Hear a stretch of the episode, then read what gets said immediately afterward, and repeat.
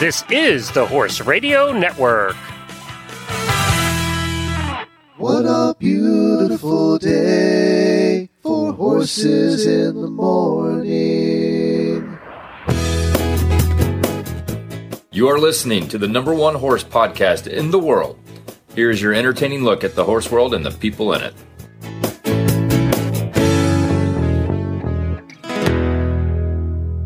Well, good Monday morning, everybody. I'm back, and I am Glenn the Geek. I'm back in Ocala, Florida.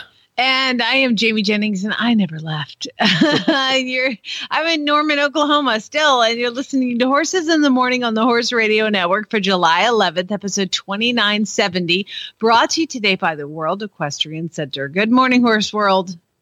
I have good news and bad news for you on this Monday morning. First, the bad. It's Monday. But the good news is really good. Jamie and Glenn are here to guide you through another week filled with horse talk and a whole lot of fun. Welcome to Horses in the Morning. Well, good morning, everybody. Thank you so much for joining us today. We really appreciate it. And thank you to Lisa for filling in for me last week. Did the shows go well? You did okay? Man, we didn't miss you a bit. Oh, good, good. I like it. Well, maybe I can just take all the time off now and be on a cruise nonstop. That'd be good. Coming up on today's show, we have Kayla Benny, host of the Sales and Breeding episode, telling us about winning the $10,000 Future Prix at the World Equestrian Center over the weekend. Justine Griffin is joining us. She's host of Heels Down Happy Hour, and she's stopping by to celebrate their 100th episode. And apparently y'all still have a question, First World Problems. While I was gone, you still had problems, so we're going to go over those. And in the Auditor Post Show, we're going to talk about how Jamie has been doing breeding all wrong, plus a couple movie reviews. You saw Thor, we both saw The Minions, so we'll talk about that too in the Auditor Post Show. I got home. I'm going to do my question, First World Problem, first, okay? It's more of a real first world problem, actually, than an equestrian first world problem. Well, I'll be the judge of that. Okay. Well, I got home, and now I have to cook and clean myself. Yeah. Just that's not a real problem. That's just life. It seems like a real problem. It's like, when you go on a cruise, they do everything. Clean your room twice a day, cook all your meals, and it's like, I get home and I have to cook and clean and do the dishes. It's just... You could be like that guy, and there are a couple that decided to go live on a cruise ship for life. Like, it was cheaper to do that. A lot of people doing it now. We met one on our last cruise. We met an old guy who was just cruise ship to cruise ship, and he would stay on one cruise ship for about a month, and then he would switch.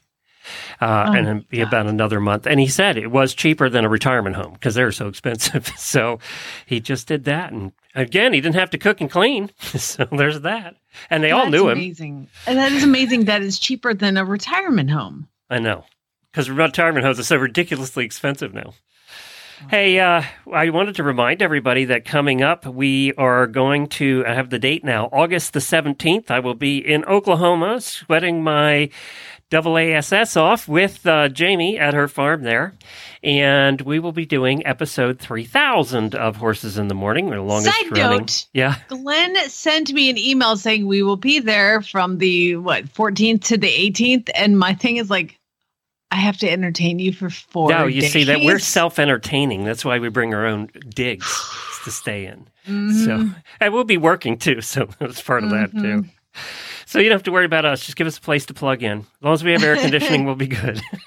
Yeah, so we're celebrating episode 3000. That's why we're coming out, and we want you to help us celebrate. We won't be able to take callers because I won't have all my equipment out with me at Jamie's house. So we want you to leave a voicemail, and you do that by going to horseradionetwork.com. Go on your phone to horseradionetwork.com to the browser. Click on the voicemail line on the right-hand side of the page. It will take you to the voicemail. You hit record, start talking, and leave us like a 30-second voicemail of what the show means to you, how long you've been listening, what you like about it, that kind of thing. So we just want to play those in our 3,000th episode and hear from all of you. And they've started really coming in this morning, so we're starting to get a lot more of them. We hope to have a bunch. I know Radiothon, no challenge, but on Radiothon, we usually get 100 to 200? So I don't know that we'll have time to play 100 voicemails, but hopefully we get dozens, and we can hear your voices on episode 3000. Basically, it's a way for Jamie and I to get out of recording.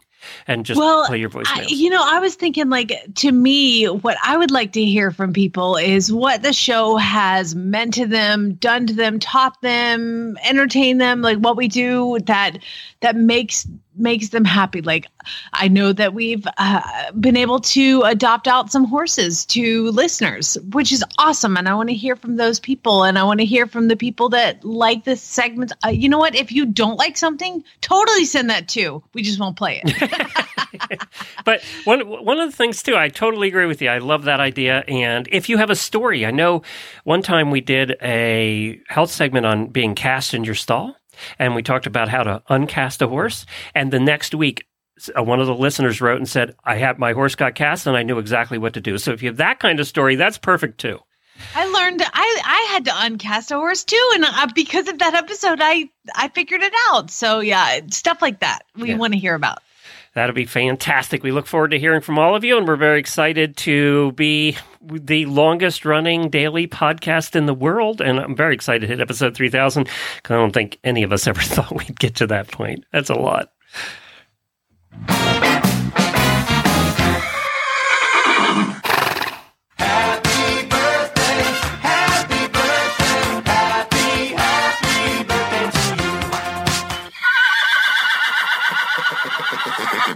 Well, happy birthday to our following auditors, Emily Bentz, Katie Dixon, Heather Schneider, Danielle Bacher, and Denise Higgins. Happy birthday to all of you. And I'm very excited that we have some brand new auditors, too, in the last week. Helen Sayre and Amy Robinson. Thank you both for joining the party and for being part of this wild ride in the auditor room. And I think both of you have joined the auditor room already. So we look forward to having you in there as well. And also increasing their pledge was Clark Barton. Thank you, Clark, for your additional support. We do appreciate it. If you want to become an auditor, go to horseradionetwork.com and click on the auditor banner on the right side of the page. For as little as $3 a month, you too can join the party.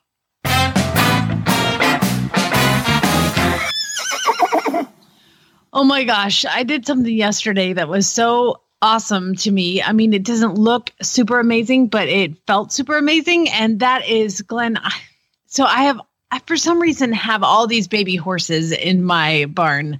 It's July. And I was like, you know what? I'm just going to take July off from training other people's horses. And just if I can get to one of my horses, I will. But it's July and it sucks. I mean, this July sucks. No rain. It's especially hot everywhere. It's so hot. And so I was like, I'm going to do anything. But yesterday morning was actually really nice. For some reason, the heat wasn't coming in until later in the day. So I went out, I said, Chad, I'm going to go ride Miles, baby Andalusian, 3 years old. And Miles is, let's see. What's the nice way? Well, he's super fat. Where's the muzzle? Scooter lazy fat? And fat, but not because he gets treats. He eats diet food. He's just an air fern, one of those, And as a person that's kind of, I have the one Mustang who hasn't had any problems recently, but he's been fat. But most of the I just have thoroughbreds and senior horses that I just dump food to. And so it's been a special challenge for me to not to starve one. It's hard for me to starve things. I just want to give them food. No, you don't have gone through with Scooter all these years. Yes, but you're broke to it. You know what I mean? You're used to it. Yeah, that's true.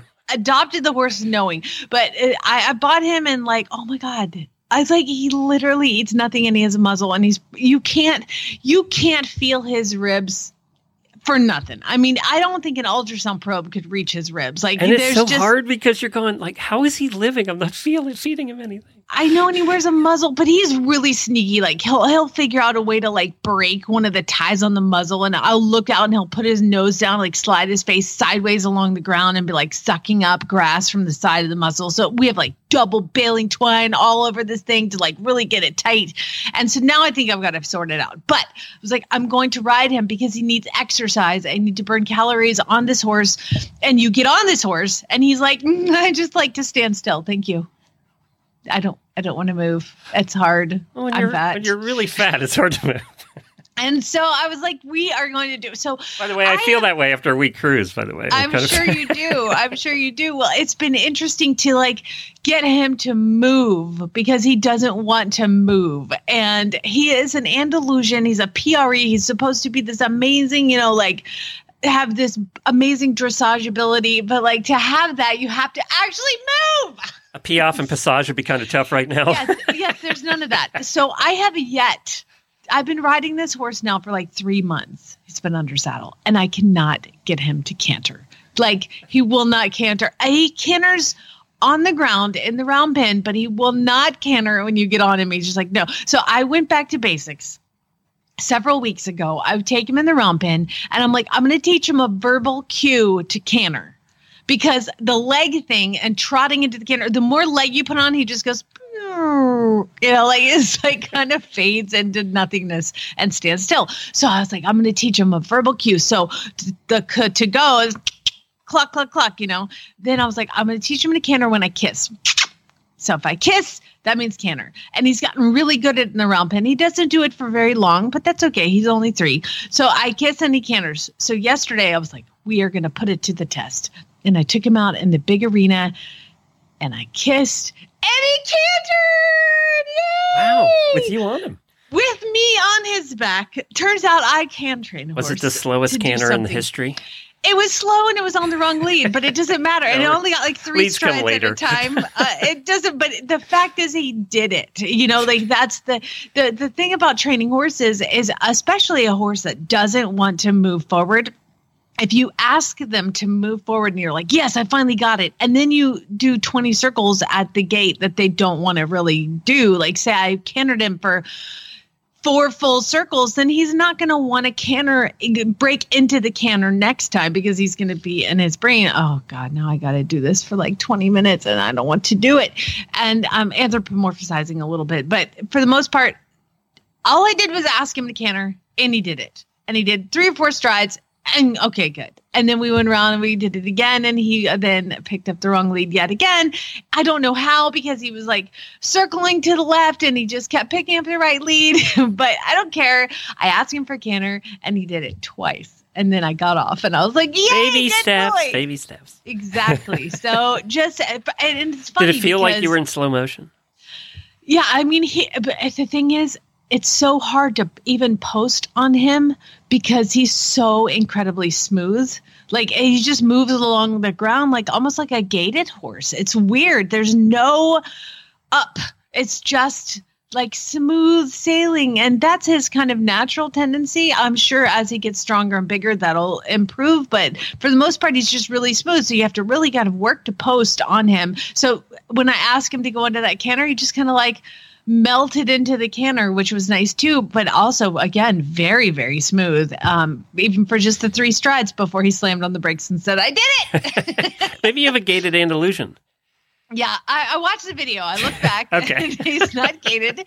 But it definitely feels like that. It's so smooth, but because he's young, you don't want to do a sitting trot on a 3-year-old forever, you know? So you have to post to help their back out. So I'm doing all these things anyway.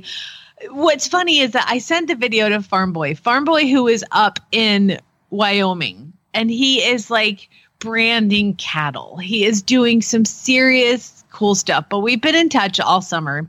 And so I sent him a video because the last time he was here was the last time I tried to canter Miles. And I was on him and I'm like, go. Nothing. And I mean, by the time I finished trying to get this horse to canter, I was purple.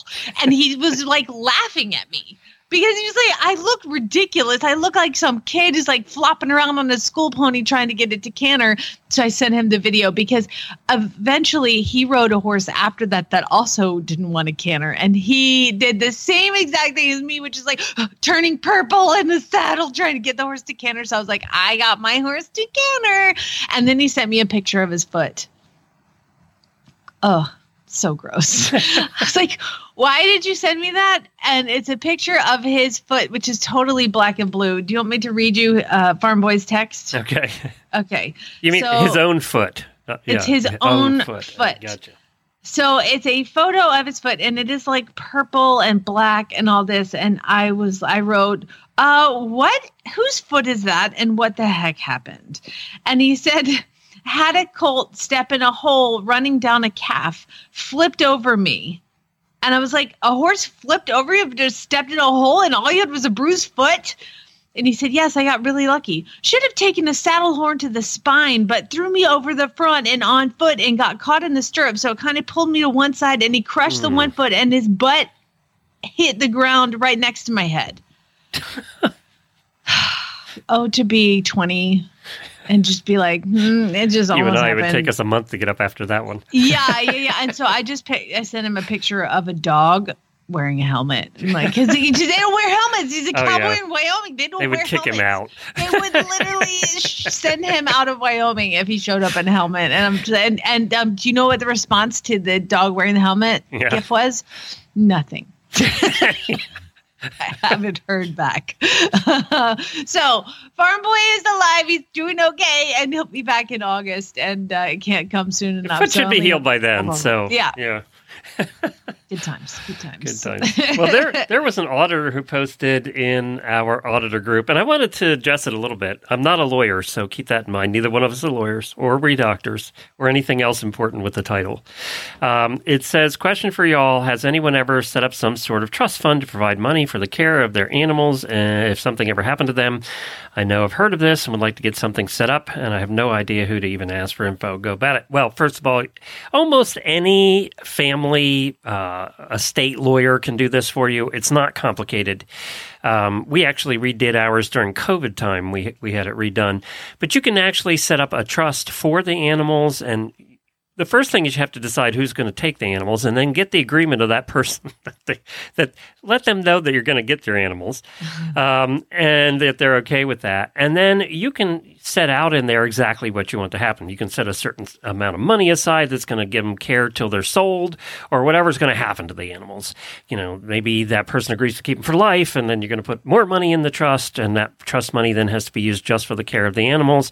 Your attorney can help you with all of that. But it is definitely, this was a good idea, and it was something we haven't talked about in a while.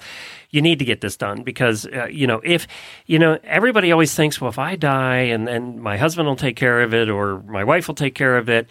And, you know, they have a lot to take care of. But the scenario that you're really trying to compensate for, one is if you're single and don't have a spouse, or two is if you both die together. So what happens if you die at the same time? You're in a car crash or whatever it is that happens. So that's what you have to plan for. Uplifting Monday morning conversation, but it is necessary, yes. Do you have somebody take care of the animals?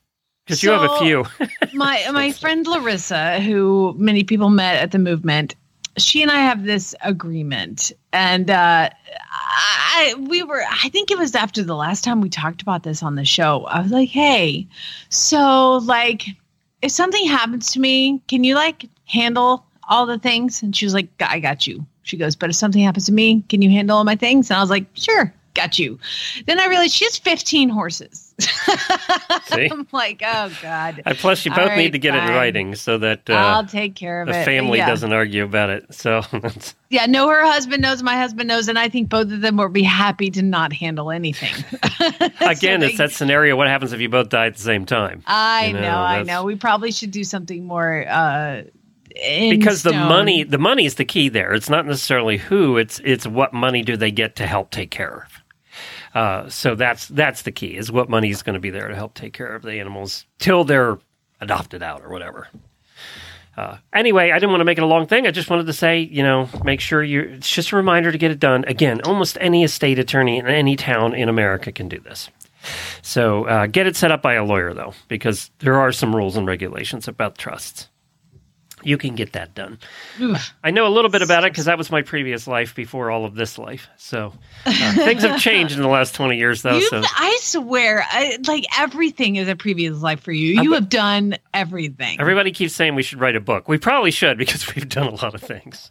So done this one for the longest of any job I've ever had. Oh, I'm so proud of you. Same with me for radio. So thank you. Apparently tolerating you. I haven't been able to tolerate anybody else that long. Or vice versa. you should have to tolerate you. It's true. This long.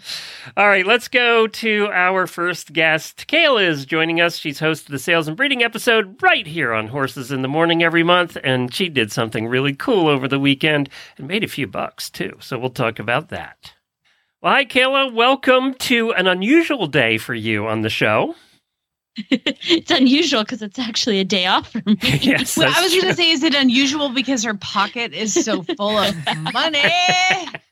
Congratulations. You won the $10,000 Buckeye Nutrition Futures Prix over the weekend at the World Equestrian Center. How cool is that? Oh, my gosh.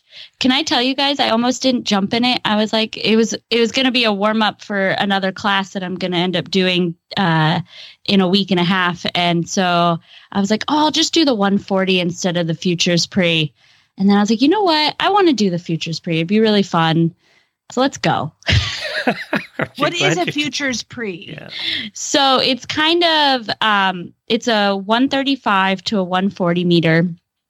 And I don't know how many feet that is, but it's tall. It's up to my eyeballs. Yeah, you're tiny. That could be 2.5 feet. Exactly. Hey, now. It was giant. I was laying on the ground, but it was really, really tall. No, so it's kind of like a pre. So they set it up for young horses or people getting ready to jump in a Grand Prix, like to add a little pressure. They offer more prize money, things like that. So good Lord, that's 4.5 feet tall. Yeah, that's about right. I'm only 5 foot tall. So yes, that sounds about right. So now, and it wasn't like, you know, in the past when we've talked about people winning a class, when there were like two people in the class and they were one of two and then they won. You had 32 people in this class. And as you said, these are people that are getting up there. These aren't people jumping cross rails anymore. No. You know, it's been pointed out that I beat Aaron Vale. He was on a young horse, but he did go on to win the Grand Prix later that day. So I must have angered him. No, I'm just kidding. I'm totally kidding. Tell us about your horse for those that don't know. So his name is Doki Dularay. He's French bred. He's 9 years old, and I bought him off of a video. You never went over because that was during COVID, sort of, wasn't it? It was before COVID, but I just didn't go over because I'm cheap. And I remember you buying this horse. You were like, he came from like the Czech Republic or something. Yeah, I mean, something really random. He came from the Czech Republic. I'm actually still friends with the people I bought him from, and actually his breeders found me online. And so I got a bunch of his baby photos as well, which was really cool. But he was advertised as 17 hands. He is not, in fact, 17 hands. He is almost 18 hands. He is a monster. When you see him up close, Jamie, he is a monster. Their meter conversion is a little off. Yeah. They were using their selling stick, which I'll have to talk on the Sales and Breeding episode about. There's definitely a sales stick and then a buying stick, and they are two completely different measuring sticks. It doesn't really matter. He's the most incredible horse. He's definitely the smartest horse I've ever met in my life. You know, he's a little bit borderline Zeus. He's let himself out of his stall a couple times. He knows exactly where his best friend is at all times, and he bellows for him if he doesn't. Just the smartest horse with the most massive step, which is kind of cool as I'm doing my show jumping journey.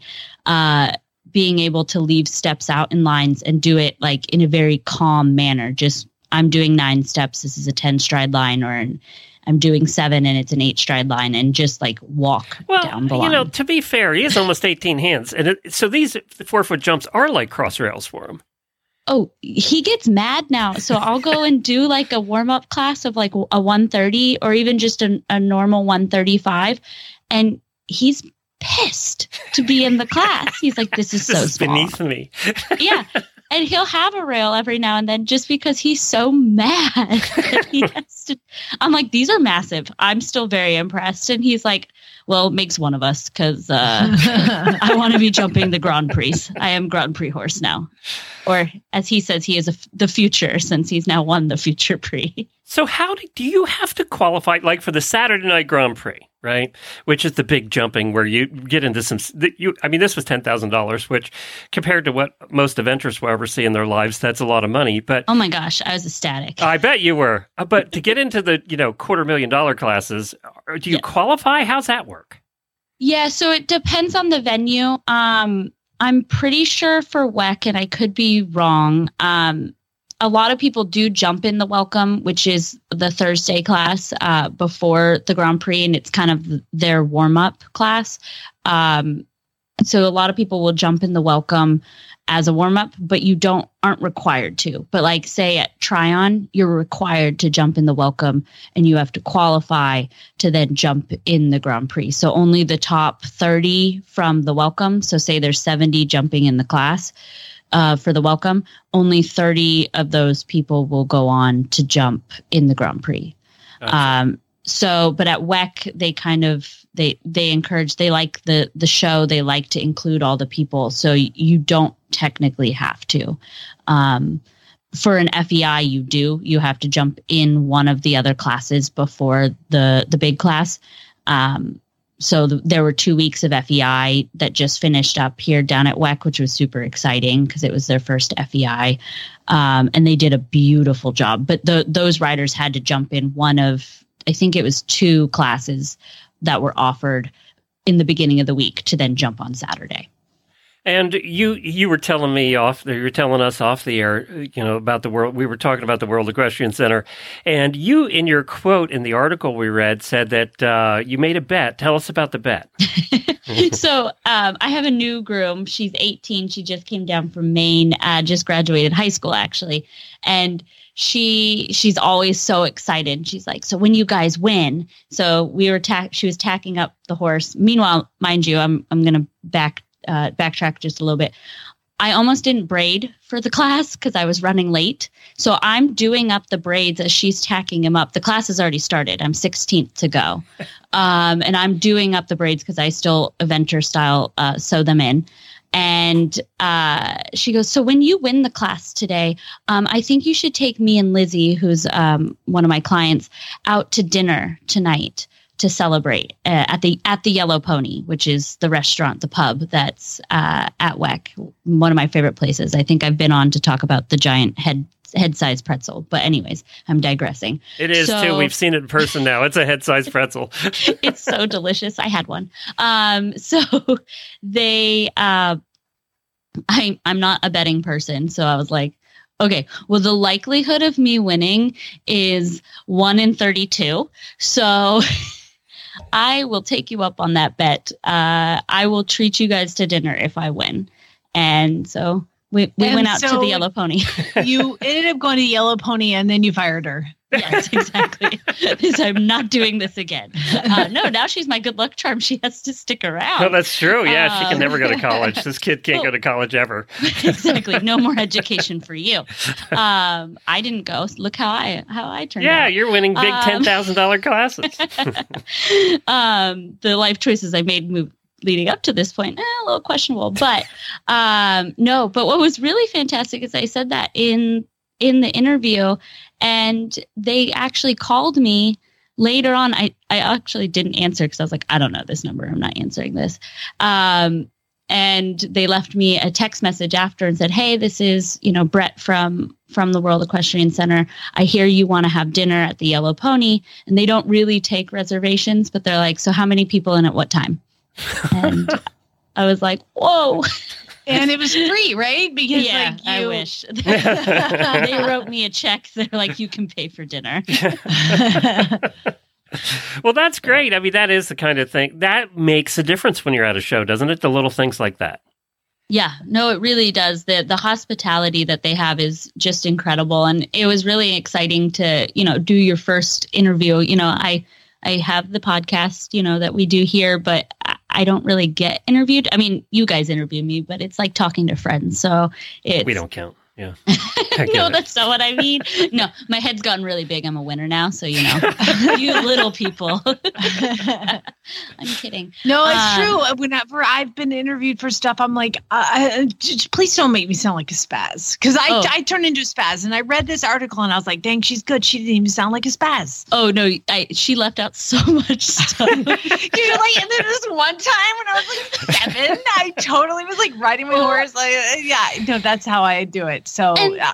Like, and then you think of after the fact, you're like, oh, I should have said this. Oh, I should have said that. You know, like I didn't even say that, you know, I've produced this horse. I took him to his first ever competition, not knowing that I had taken him to his first ever competition, but that's a different story. But, and then, you know, I took him to, we did our first night classes together. We've done everything that we've done show jumping wise, we've done together as our first. So, you know, his first 120 was my first 120. His first. You really have grown up together. Yeah, we really have. He's definitely my heart horse. And it's just funny because I'm very, very petite and he's very, very large. And literally the whole interview that she was asking me questions, I just kept saying like, well, he's a really big horse. He's really big. My pony is super huge. He's really big. Please don't make me sound. She does look like a peanut. When you're in the stands and watching her go around, because we've been lucky enough to see her go around on this horse, she looks like a peanut up there. I watched your videos, Kayla, and watching your videos kind of through the years, really, with him. I remember saying to you and commenting on one of those, like, he looks like this is embarrassing for him to jump this small, like when you were jumping. But I watched this video and I'm like, okay, yeah. He's actually trying at this height. Finally trying a little bit. And he's, you know, but it is funny because I've never been on such a cocky horse before that he just walks in and he owns the arena for those, you know, however, 80 seconds. And he just, there's an air about him and I'm up there like, you know, having a heart attack. And he's like, can you calm down up there? Like I can feel your heart racing and you need to get your together because we have a job to do and hold on. And you should probably slow me down because I'm going to get down this line really, really quickly. So when is your first Grand Prix? So this was my warm up to go down to Venice. I'm going to go down to Venice and jump in my first Grand Prix on the 19th. Yay! Look at you. Yeah. Congratulations. Yeah. So it should be exciting. They just put in Venice, Italy. Ring. You're going to Venice, Italy to do Grand Prix? I'm going all the way to Venice because I'm a winner now. That's what I keep saying to everything. I'm like, well, I'm a winner now. So, you know, I can't. No, Venice, Florida. So 2.5 hours away, just below Sarasota, I think. Yeah, I've never been, but I heard that the grounds there is lovely. I mean, it's no WEC, but nothing is. So, you know, I was telling my client the other day, I was like, you know, that this is our backyard venue. This is like in our backyard because we moved down here specifically, you know, to compete at WEC and to base our lives around it. And I was like, not a lot of people get to say that this is their backyard venue. Have the largest equestrian center in the world as your backyard venue. Yeah. So. I live 10 minutes away. My farm that I were based out of is 10 minutes away. It's like a little 10-minute triangle. And we are very, very spoiled. And you could have shown your dog there, too, over the weekend because there was a great big, huge dog show there. So we really missed out. We could have been winners in so many venues. Well, congratulations. And thanks, by the way, the World Equestrian Center is a sponsor of ours today, so that's convenient. You can find out the entire itinerary. This show goes to the middle of August, and then there's a whole bunch of other shows coming up. So you can go to worldequestriancenter.com and find out all the details and the complete schedule.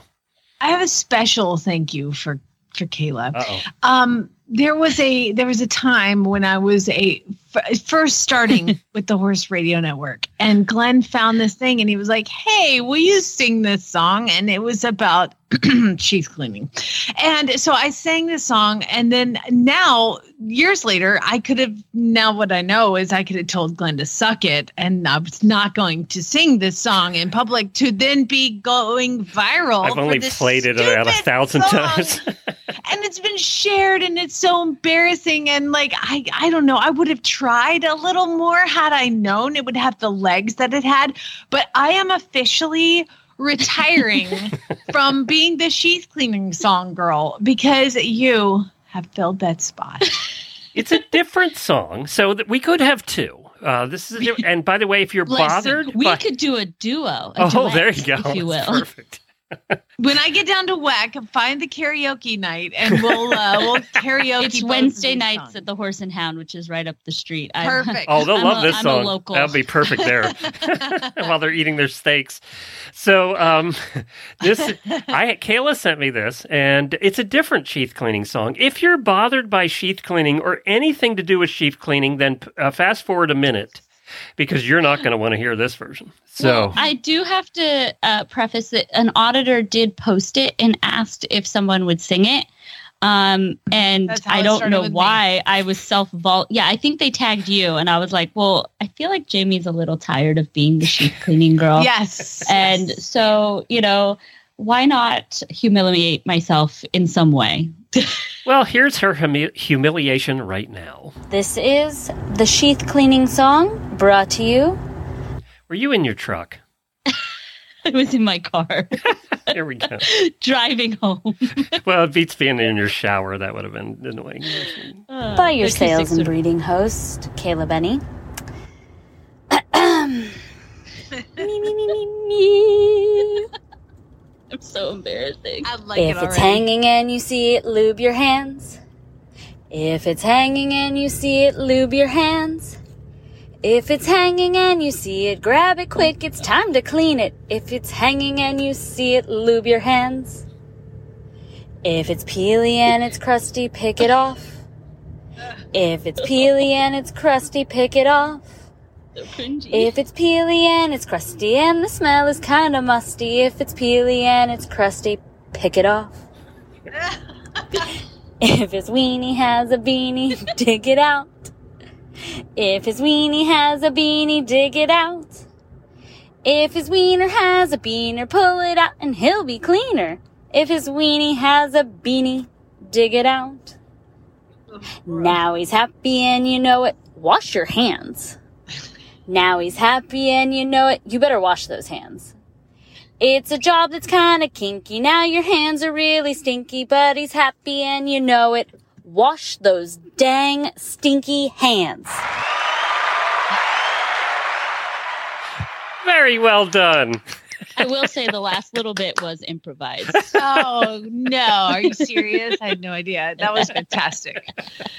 And I am passing the baton through the microphone to you, my friend. Thank you very much. Well, thank you. I need to cut that out now, and we need to post that everywhere and have it go viral so that you, too, will not be known for winning a $10,000 future PRE, but for being the sheath cleaning song girl. Oh, no. I'm sure it'll make you richer than that showing thing. Anything that makes me money, man. Yeah, but let me tell you, the checks just keep rolling in. I mean, it's impressive. Bye, Kayla. Congratulations. Bye. Oh, that's fun. Well, look, I think she did a great job on both things. I think so. I think the song, I like that version, too. Although it is gross. So if you're just rejoining us, welcome back. Kayla has left us now. The song is over, so you are safe. Coming up next is another host here on the Horse Radio Network. It's Justine from Heels Down Happy Hour, and they have something they're celebrating as well. As I said, we have Justine here from Heels Down Happy Hour, a show that seems like it just started yesterday. Hi, you're Justine. Old. Hi. I'm so happy to be here. How are you guys? Do you remember, was it 5 years ago now when we sat down to record the first episode? You guys were so nervous. We were. We had no idea what we were doing. I remember Jess was pregnant with her first child. Now she has two. We've really grown up together on Heels Down Happy Hour. And congratulations, you're celebrating this week. You're recording your 100th episode. We are, and we're just so thrilled that we've made it this far, and we're all still friends. But actually, we've just had so much fun doing the podcast and just watching it grow, and laughing at ourselves and with each other this whole time. But it's also been really special to be part of the Horse Radio Network family. We've met so many people through the radio network, and it's just been a wild ride.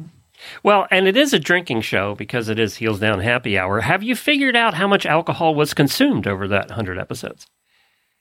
I don't think we want to ever put that number out there into the ether. I mean, that's like asking a girl how much she weighs, Glenn. I mean, exactly. Well, that means you've done 100 drink recipes, though.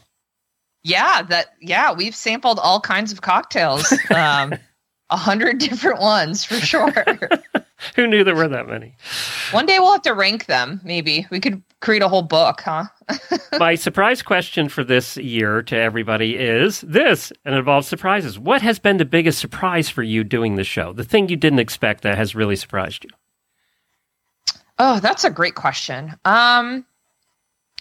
You know, I think just the community of listeners, I'm always so dumbfounded. Like, I've been at horse shows here in Florida where I'm from, and people hear my name on, you know, the announcement, and they come over and go, "Are you from Happy Hour?" And it blows me away every time that people from all over listen to our show and they're part of our Facebook group, or just how connected people feel to the silliness that we put out there. It's a very cool feeling that people enjoy what we're doing, and it resonates in some way. But yeah, I've been at horse shows and people come up and go, "Is that Magic Mike, my horse?" Because they hear me talk about him on the show, which is just really, really cool. It is interesting when you, especially the first time that happens. I remember one of the first times it happened for us was at Rolex. You know, and I was waiting in line for food, and it was soon after we started Horses in the Morning, I think. And I was waiting for food, and somebody recognized my voice from about 10 back and yelled up, "Are you Glenn?" So, I mean, that first time that happens, it is kind of cool. But then you do get it more often. You guys have a lot of followers, and your followers are kind of rabid, too. The Heels Down Happy Hour fans are real, true fans of Heels Down Happy Hour. But you've created that, and you have, I think everybody's just looking for a welcoming, non-negative community. And there's so few out there that they tend to gravitate towards the ones like for Horses in the Morning, Horse Radio Network, and you guys. I mean, and your show has done so well numbers-wise over the years. Yeah, I mean, it's we couldn't be happier with it, with how it's grown, how many people we've met and connected with, whether they're professionals in the horse industry or listeners who have, you know, horses in their backyard, or, you know, maybe our weekend warriors, an event, you know, 3-4 times a year. I feel like we like to be a place that everybody can come and have a glass of wine and share some laughs. And if you like horses, you're going to find your people within us, right? Somewhere along the way. And you talk about some serious topics, but you also talk about, you know, as I said, drink recipe every week. So, you know, every episode. So, I mean, you do cover the whole gambit of topics. We do, yeah. And sometimes we spiral and go into weird corners. We had a whole episode where we talked about what type of underwear we wear when we ride. But you'd be surprised at how long we could talk about something like that. Well, and again, it's those things that people have to deal with every day but never talk about, right? Exactly. Yeah. There's nothing too silly that we will broach on Heels Down Happy Hour. Well, Justine, just this morning, my son we were in the car and he was listening to a song, and he had the song lyric was something about the word taboo. And he was like, "Mom, what does taboo mean?" And I was like, those are things that most people don't talk about that I have no problem talking about. That's what that means. And listening to Heels Down, it's like, there's nothing that's taboo. We're just going to lay it out here. You know, I mean, that's kind of the whole idea of what we do, especially, you know, as women. Like, Glenn, how many times have I talked about bras? And you're like, yeah, I know. Yeah. But that's kind of the important things we need to talk about is the taboo stuff. And you guys do such a great job of that. Thanks. Yeah. I think, you know, Just Pain brings a really important lens to that too, because still taboo, but it's hard to get a professional to open up about some of the hard stuff of managing a professional farm. And I find that Jess and Doug, when we have Doug on the show, which is quite frequent, you know, they're happy to answer any question, you know, about money, about, you know, keeping the horses going, about their schedules, you know, the highs and lows. And I think that you kind of demystify some of what you think what happens at the top level of the sport that way, too. I want to give some credit too, all credit actually, to Patricia, who is the one who started Heels Down magazine, and she's also president of Eco Gold. And you know, she was she and you, both of you, approached me way back when about doing this show. And so all credit to Patricia. She had the vision for this and I think drug you along. And then... And here you are. She's amazing. And I was just talking to her at Land Rover on how addicted I am to the Spark. The Heels Down Spark. It's an email that comes out, I believe it's just Monday through Friday. And oh my God, it's the best articles. I just love reading it. So I know you have a lot to do with that as well. So I love it. Oh, happy to hear that. But yeah, no, Patricia is absolutely the vision behind the podcast. And also the Spark. It's our daily email newsletter. Like you said, Jamie, we try to keep it fresh and interesting, but also kind of fun, right? It doesn't have to be too serious, where we cover the gamut of what's happening in the horse world, but sprinkle in what's happening in the world in there as well. And it's, it's been an absolutely super fun ride watching Heels Down grow and change in different ways over the years. Now, you want people to help you celebrate, so how do they do that? Yes, so since we're taping our 100th episode this week as we speak, we're inviting all listeners, if you're a fan, if you listen to us every month or just when you remember or you just like the show, we'd love for you to leave us a voicemail. We have a phone number for you to call. Share your favorite memory, your favorite episode, something we talked about that made you laugh or you learned something from our show. And you can call. I'm about to give you the number, so grab a pen and paper. The number is 813-702-9162. Again, that's 813-702-9162. That's a U.S. number for those calling from other places, but just go ahead and leave us a voicemail, and we are going to share those voicemails on our 100th episode. So you could be featured on the next episode of the Heels Down Happy Hour podcast if you call in. And go ahead and do that today if you can. The sooner the better. All right, very good. Well, congratulations again. I remember having these initial conversations. I remember recording the first episode, and the show's exactly what we hoped it would become, is kind of the evening version of what we do here in the morning, kind of the other end of the day. So it was always morning drive radio and afternoon drive, right, Jamie? That was the two. Mm-hmm. You're kind of the afternoon drive. So. Yeah. Thank you, Justine, for joining us today, and congratulations to you, to your co-hosts, to your sponsors, and also to Patricia for making it this far. Thanks, Glenn. Thanks, Jamie. All right, talk to you guys soon. Bye. Bye. You know, that puts them in the top 1% of all podcasts, because only 1% of podcasts ever make it to 100 episodes.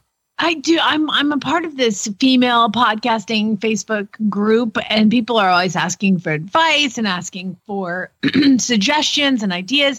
And so many times it's like, I'm just really burned out of doing my show. And I really am. Is it okay if I just stop? We've done 12 and like, I'm like 7 or yeah. Like I'm tired of doing it every month, like, oh my gosh, like what we do here on the Horse Radio Network is so different. It's just, but it's consistent. And that's what Heels Down has been. And even when they had to switch hosts, they've kept it consistent. And that's what you and I have set out to do here on the show, is also be consistent. And that's tough 5 days a week sometimes. It's tough.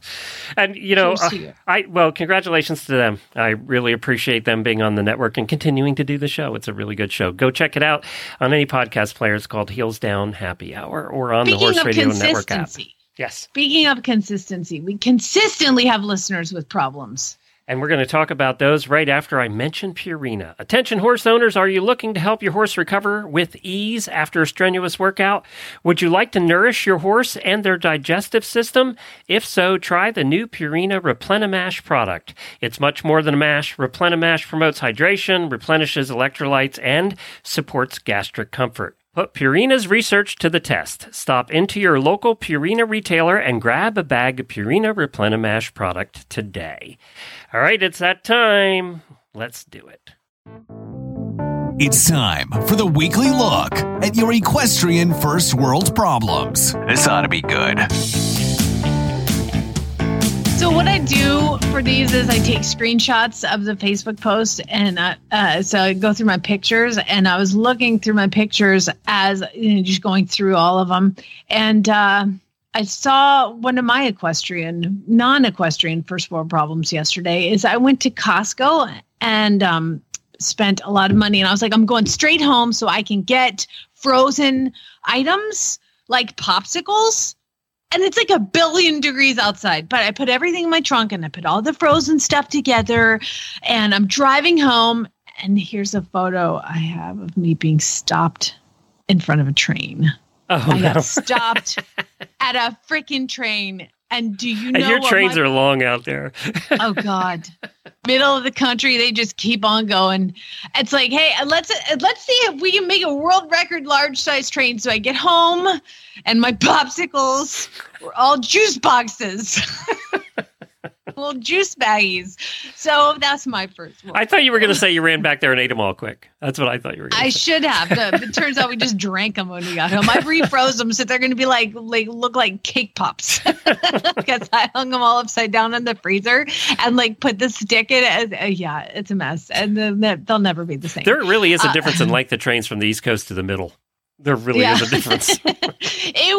It was record breaking. Like I took a picture. I was like, Chad, I swear to God, I'm on my way home, but this is my view right now. And I get home, and all of my popsicles were melted, and then I had some pizzas that were frozen, and they were like Frisbees. We're eating all the pizzas now. Floppy Frisbees.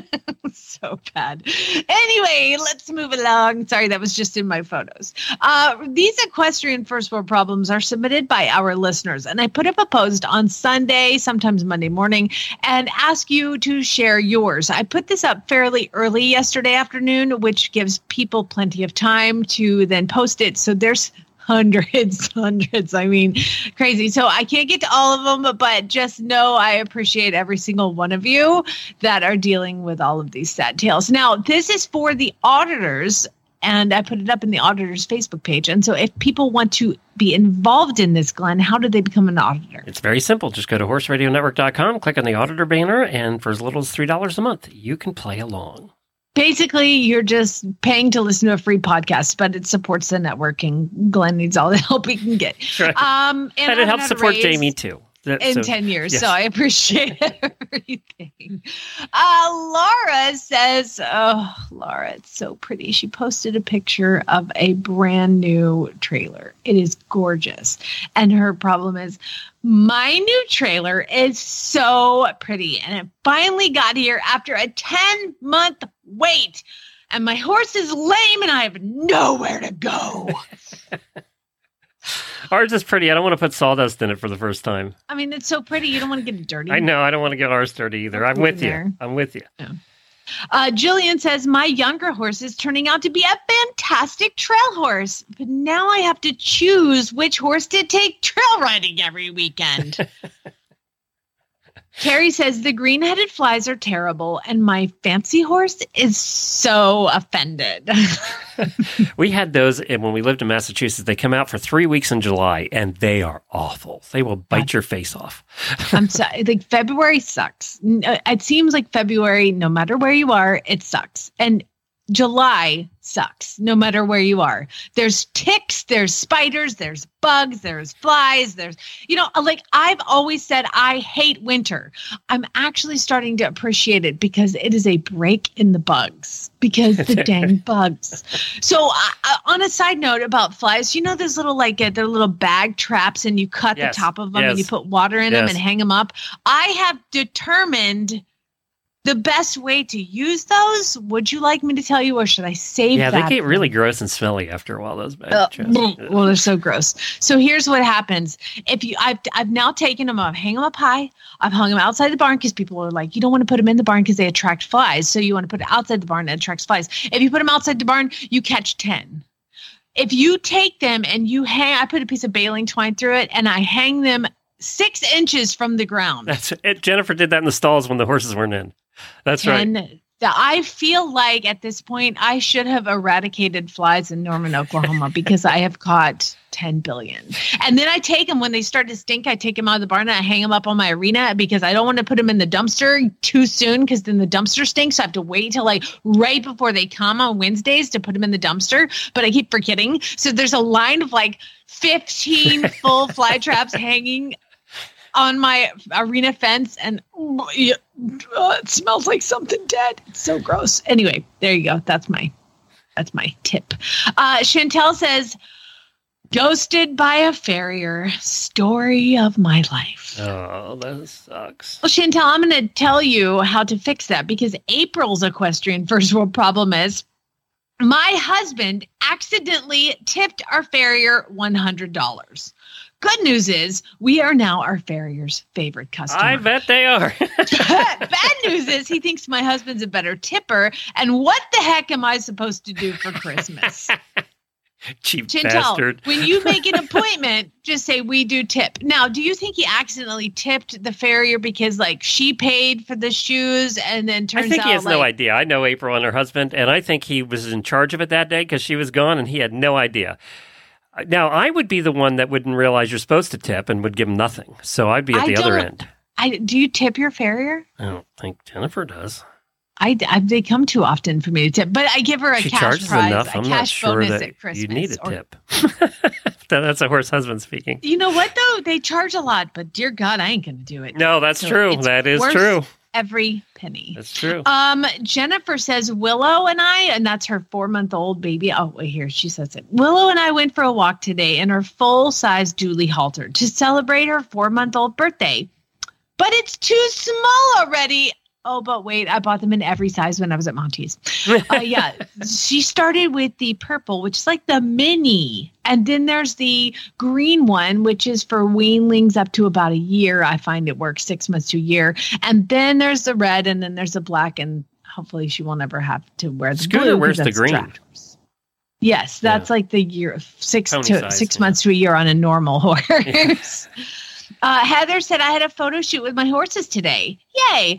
And my one horse double barrel kicked his brother, and it was so embarrassing. We had to stop. Please tell me you got that picture. I want that picture. Anna says, I have a super cool opportunity to be in Young Riders magazine. But now to prepare for it, I have to go spend like a bunch of money at Dover. Dude, totally worth it. Chelsea says, I can't decide between my mini horse. This is such a weird thought. I can't decide if between my mini horse and my half lease horse that I have, do I have one whole horse or like 0.75 of a horse? What are you thinking about that? I guess you have one. Well, yeah, it's a mini. So that's like, yeah, you have 0.75 horses. You have a half lease and then it'd be one whole horse. See, this is where you can't do this to me on the air because then I go down that hole. Okay. Juniper says another boarder and I have an arrangement where she turns out her horses at night and I bring them in for breakfast in the morning. And I'm saving so much time and money on gas, but now I don't get to see my horse twice a day. Horse chick. Carrie says, I coached a bunch and watched 45 stadium rides. 45 stadium rides before I went in to jump for my turn. And I went off course. Oh, no. Oh, my God. You literally watched 45 people do the exact course, and you went off course. That's so something I would do. And you probably walked the course with your students. Yes. Oh, my God. She said, I'm such an idiot. Amy said, I recently had to use the phrase, this would be the last time I would talk to this. I recently had to use the phrase, quote, well, horseback riding is a sport while talking to a guy on a dating app. Swipe left. Yes. Don't even bother. Yeah, you have to say that. Because I don't want to know what the conversation was leading up to the fact that you had to actually say that. Because it was like, oh, what sports do you play? At least this is where my brain went. Was like, what sports do you play? Well, I ride horses. Well, horseback riding is a sport. I wouldn't even take the time to respond to that. Swipe left or right or whatever it is where you get rid of them. I've been married since Tinder came out. I don't have any experience with that either. Katie, no, I'm MySpace dated. Okay. Katie says, I'm horse shopping and went to look at one, and I wanted to share the experience and get some input from the wonderful auditors. And then after setting up a new computer, I couldn't remember my Facebook password, and then I got locked out of Facebook. So I had to make a whole new account just so I can get back into the auditor group. And it's Katie, C-A-T-I-E, with her last name starts with a Z. So look for her. She wrote me this note. You got to let me in. This is who I am. And she explained it all. Oh, bless her heart. She just wanted to talk to her friends. Colleen said, I wanted to make a TikTok where my horse was pawing, but none of my horse's paw. So I had to pick up his foot and do it myself. Like she did. Okay. Then somebody said you have to post a video, and literally it's a video of her. I didn't hear the audio because I was on the air, but it's like a video of her like leaning against a wall, and then it's a horse's foot banging. But if you look, you can see halfway up the foot, her hand is pushing his foot into the wall. Tanya says at 47, I decided I learned to jump despite being terrified of jumping. And after a few lessons, I've discovered that jumping is amazing. And now I have to figure out how to have the time and the money to go to both dressage shows and hunter shows and somehow not make my husband leave me. Oh, just do eventing and then you can combine them both. You only go to one show. Yeah. There you go. Yeah. See, it's only 3 days. You're just going to have to learn that whole cross-country thing. That's a whole nother level of jumping. But, you know, when I was competing in California, I just had Chad bring his golf clubs and he would just go play golf while I would do the thing. And it was way easier. Allison says, I finally sat on my pony for the first time and now I want to ride him, but he's got a super short back and now I need a saddle fitter and a new saddle for your new horse. Of course, it always works like that. All right. Time for one more. Oh, but there's so many other good ones. Okay, so I've been trying to do like a winner of equestrian first world problems, you know, and it's like the last one that I read is kind of my internal winner. And this prize that you get is Glenn's going to send you $1 million. So the winner for this month, wait for that check. It's not real money. Any minute. Monopoly money. It's not even, you're not even going to get anything, but whatever. It's fun to say. Casey, congratulations. And you win because I feel this in so many ways. Last week was the county fair and I took my kid to watch the 4-H show, hoping he would want to show his pony next year. And he totally wants to join 4-H, but he wants to join 4-H so he can put the stupid Lego robots together instead of riding.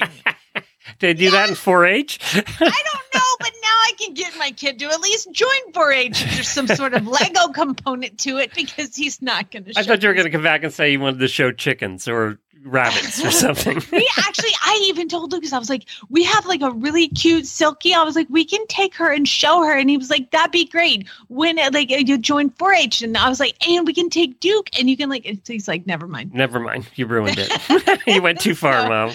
Went too far. Too much. Showing the chicken sounded okay. You put it in the cage and then that's it, you know. And then you go eat, there it is. Go eat funnel cakes. Exactly. I feel you, Casey. Congratulations. Well, that's it for today's show. Auditors, hang on. We're going to talk a little movies and maybe a little bit about breeding in the post-show. We'll be back. We have a full boat of shows for you this week. Can I give... Yeah. I have one. I have my own equestrian first world problem. Okay.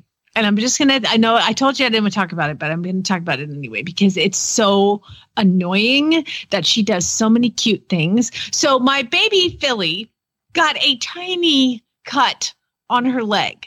But in baby filly world, a tiny cut means you have to bandage it because of the weather and the flies. And like, it's so baby filly has a bandage on that I'm supposed to change like every 4 days. And of course I can't change a baby horse's bandage by myself. Well, because she's wild as a deer. So I have to take her to the vet clinic and they change the bandage with one more bandage change. And then I can take the bandage off and she can go out. And here's the problem, Glenn, is that she does so many cute things. And I want to post all these videos of her. But if I post a video of my baby horse in a bandage, people are going to think, number one, I'm either cruel or something is wrong with her. And she only has a little tiny cut, but I have to protect it from all of the elements and the bugs and all the things because July sucks. But I can't post these baby videos. No, you can't. I'm so tired of it because I know you'll be accused of abuse and people be showing up at your house.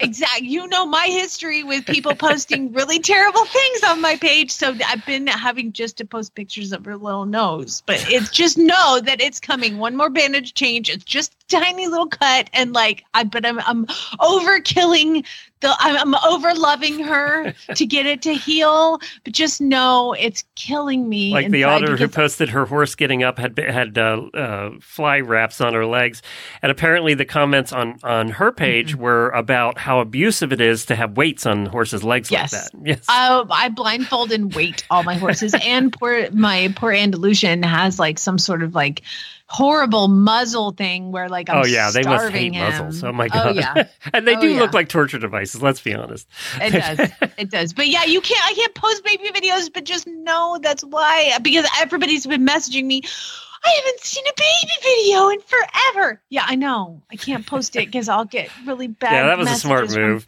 Yes, thank you. Tomorrow. Yeah, that's my problem. Tomorrow we have the endurance episode. Karen's back. We have Mary Kitzmiller later in the week. And, of course, Jamie and I are here. Get your ads in to Jennifer at Horse Radio Network for really bad ads on Friday. We'll see y'all. Spay, neuter, geld, everybody. Let's talk some more.